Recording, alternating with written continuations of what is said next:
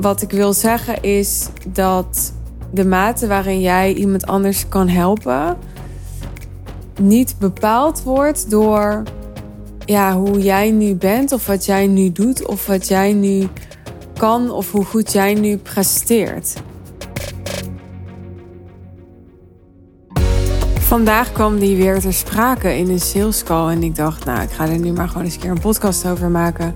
Voor mijn gevoel is het een onderwerp ja, wat misschien best wel uitgekoud is omdat ik denk dat er al vaker over is gegaan. Dat ik al best vaak ook mijn mening erover heb gegeven. Maar ik heb er nooit expliciet een podcast over gemaakt. So, here we are. Vandaag kwam die weer te sprake. Uh, in een sales call.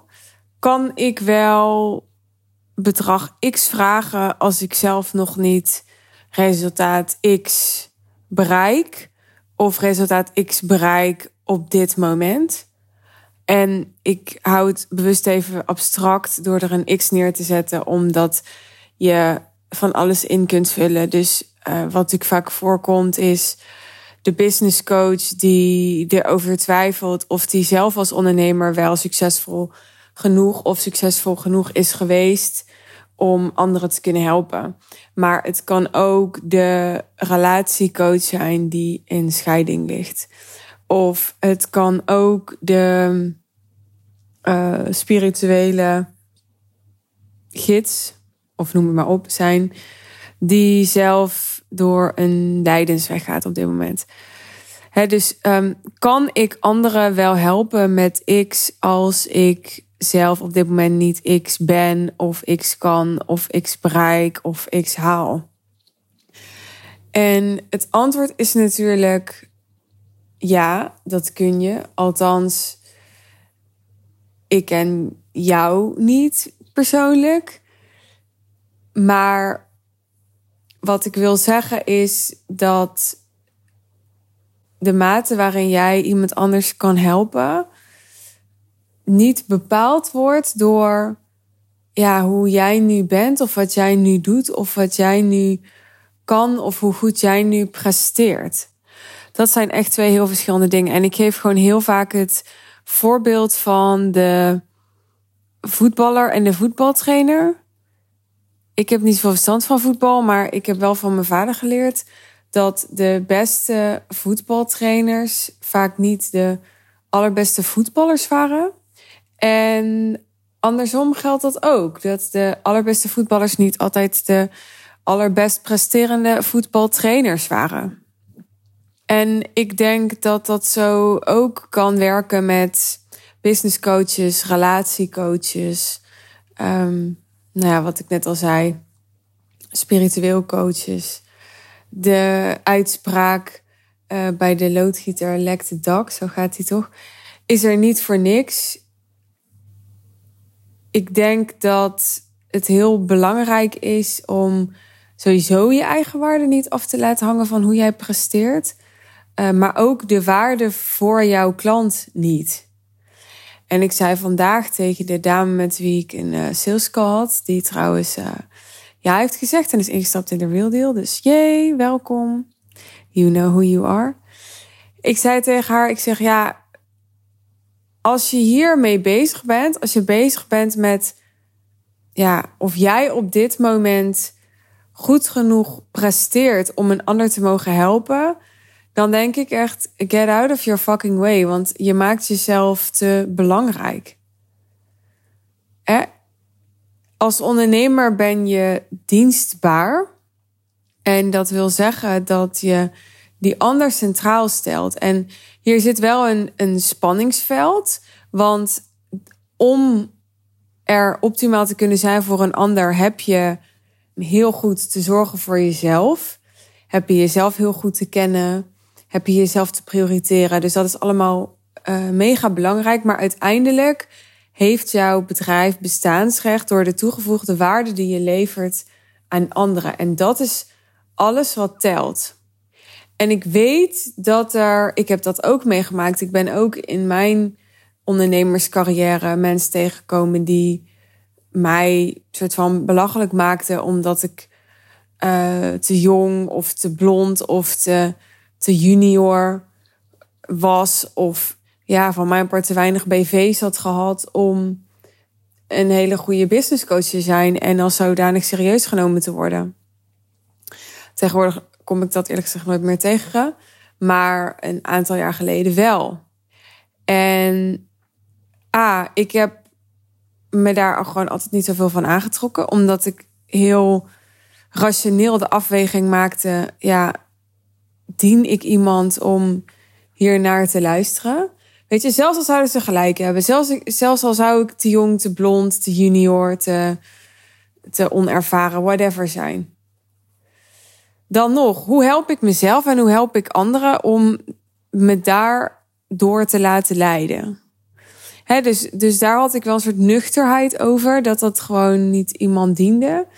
Ik had ook de nuchterheid om te weten dat ik absoluut ook niemand benadeelde met wat ik deed.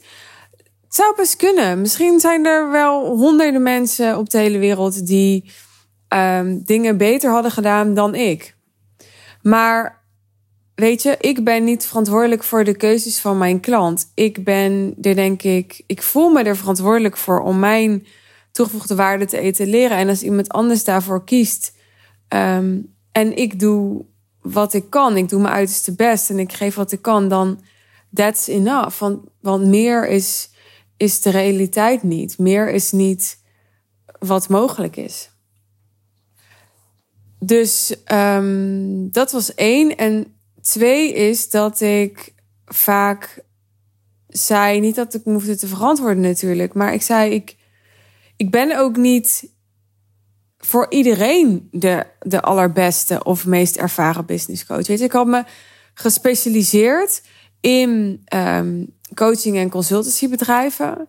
Wat niet wil zeggen dat ik niet ook andere businesses heb geholpen. Weet je, ik heb nu ook een interieurontwerpster en die heb ik eerder ook al een keer gehad. En dus er zijn zeker andere type bedrijven geweest. Maar goed, daar had ik wel enige focus op. Maar belangrijker nog is dat ik, dat ik gespecialiseerd ben in het high-end model.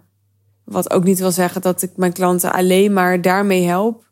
Maar um, ja, ik weet zeker dat, um, dat ik heel veel, nog veel grotere, meer traditionele bedrijven ook heel goed zou kunnen helpen met het high-end model bijvoorbeeld. Maar um, als er van me gevraagd wordt om een groot bedrijf helemaal te reorganiseren, zijn er ongetwijfeld mensen die daar meer ervaren en skilled in zijn dan ik. Wat je ook onder business coaching zou kunnen scharen. Wat ook een coachingsvraagstuk zou kunnen zijn. Dus het is ook niet zo dat omdat je jezelf business coach noemt, dat je elke business moet kunnen helpen. Dat je bij elk business vraagstuk moet kunnen helpen. Weet je, business is zo gigantisch breed. Dus ja, ik vind niet dat ik, dat ik me moet verantwoorden als ik dat label wil dragen.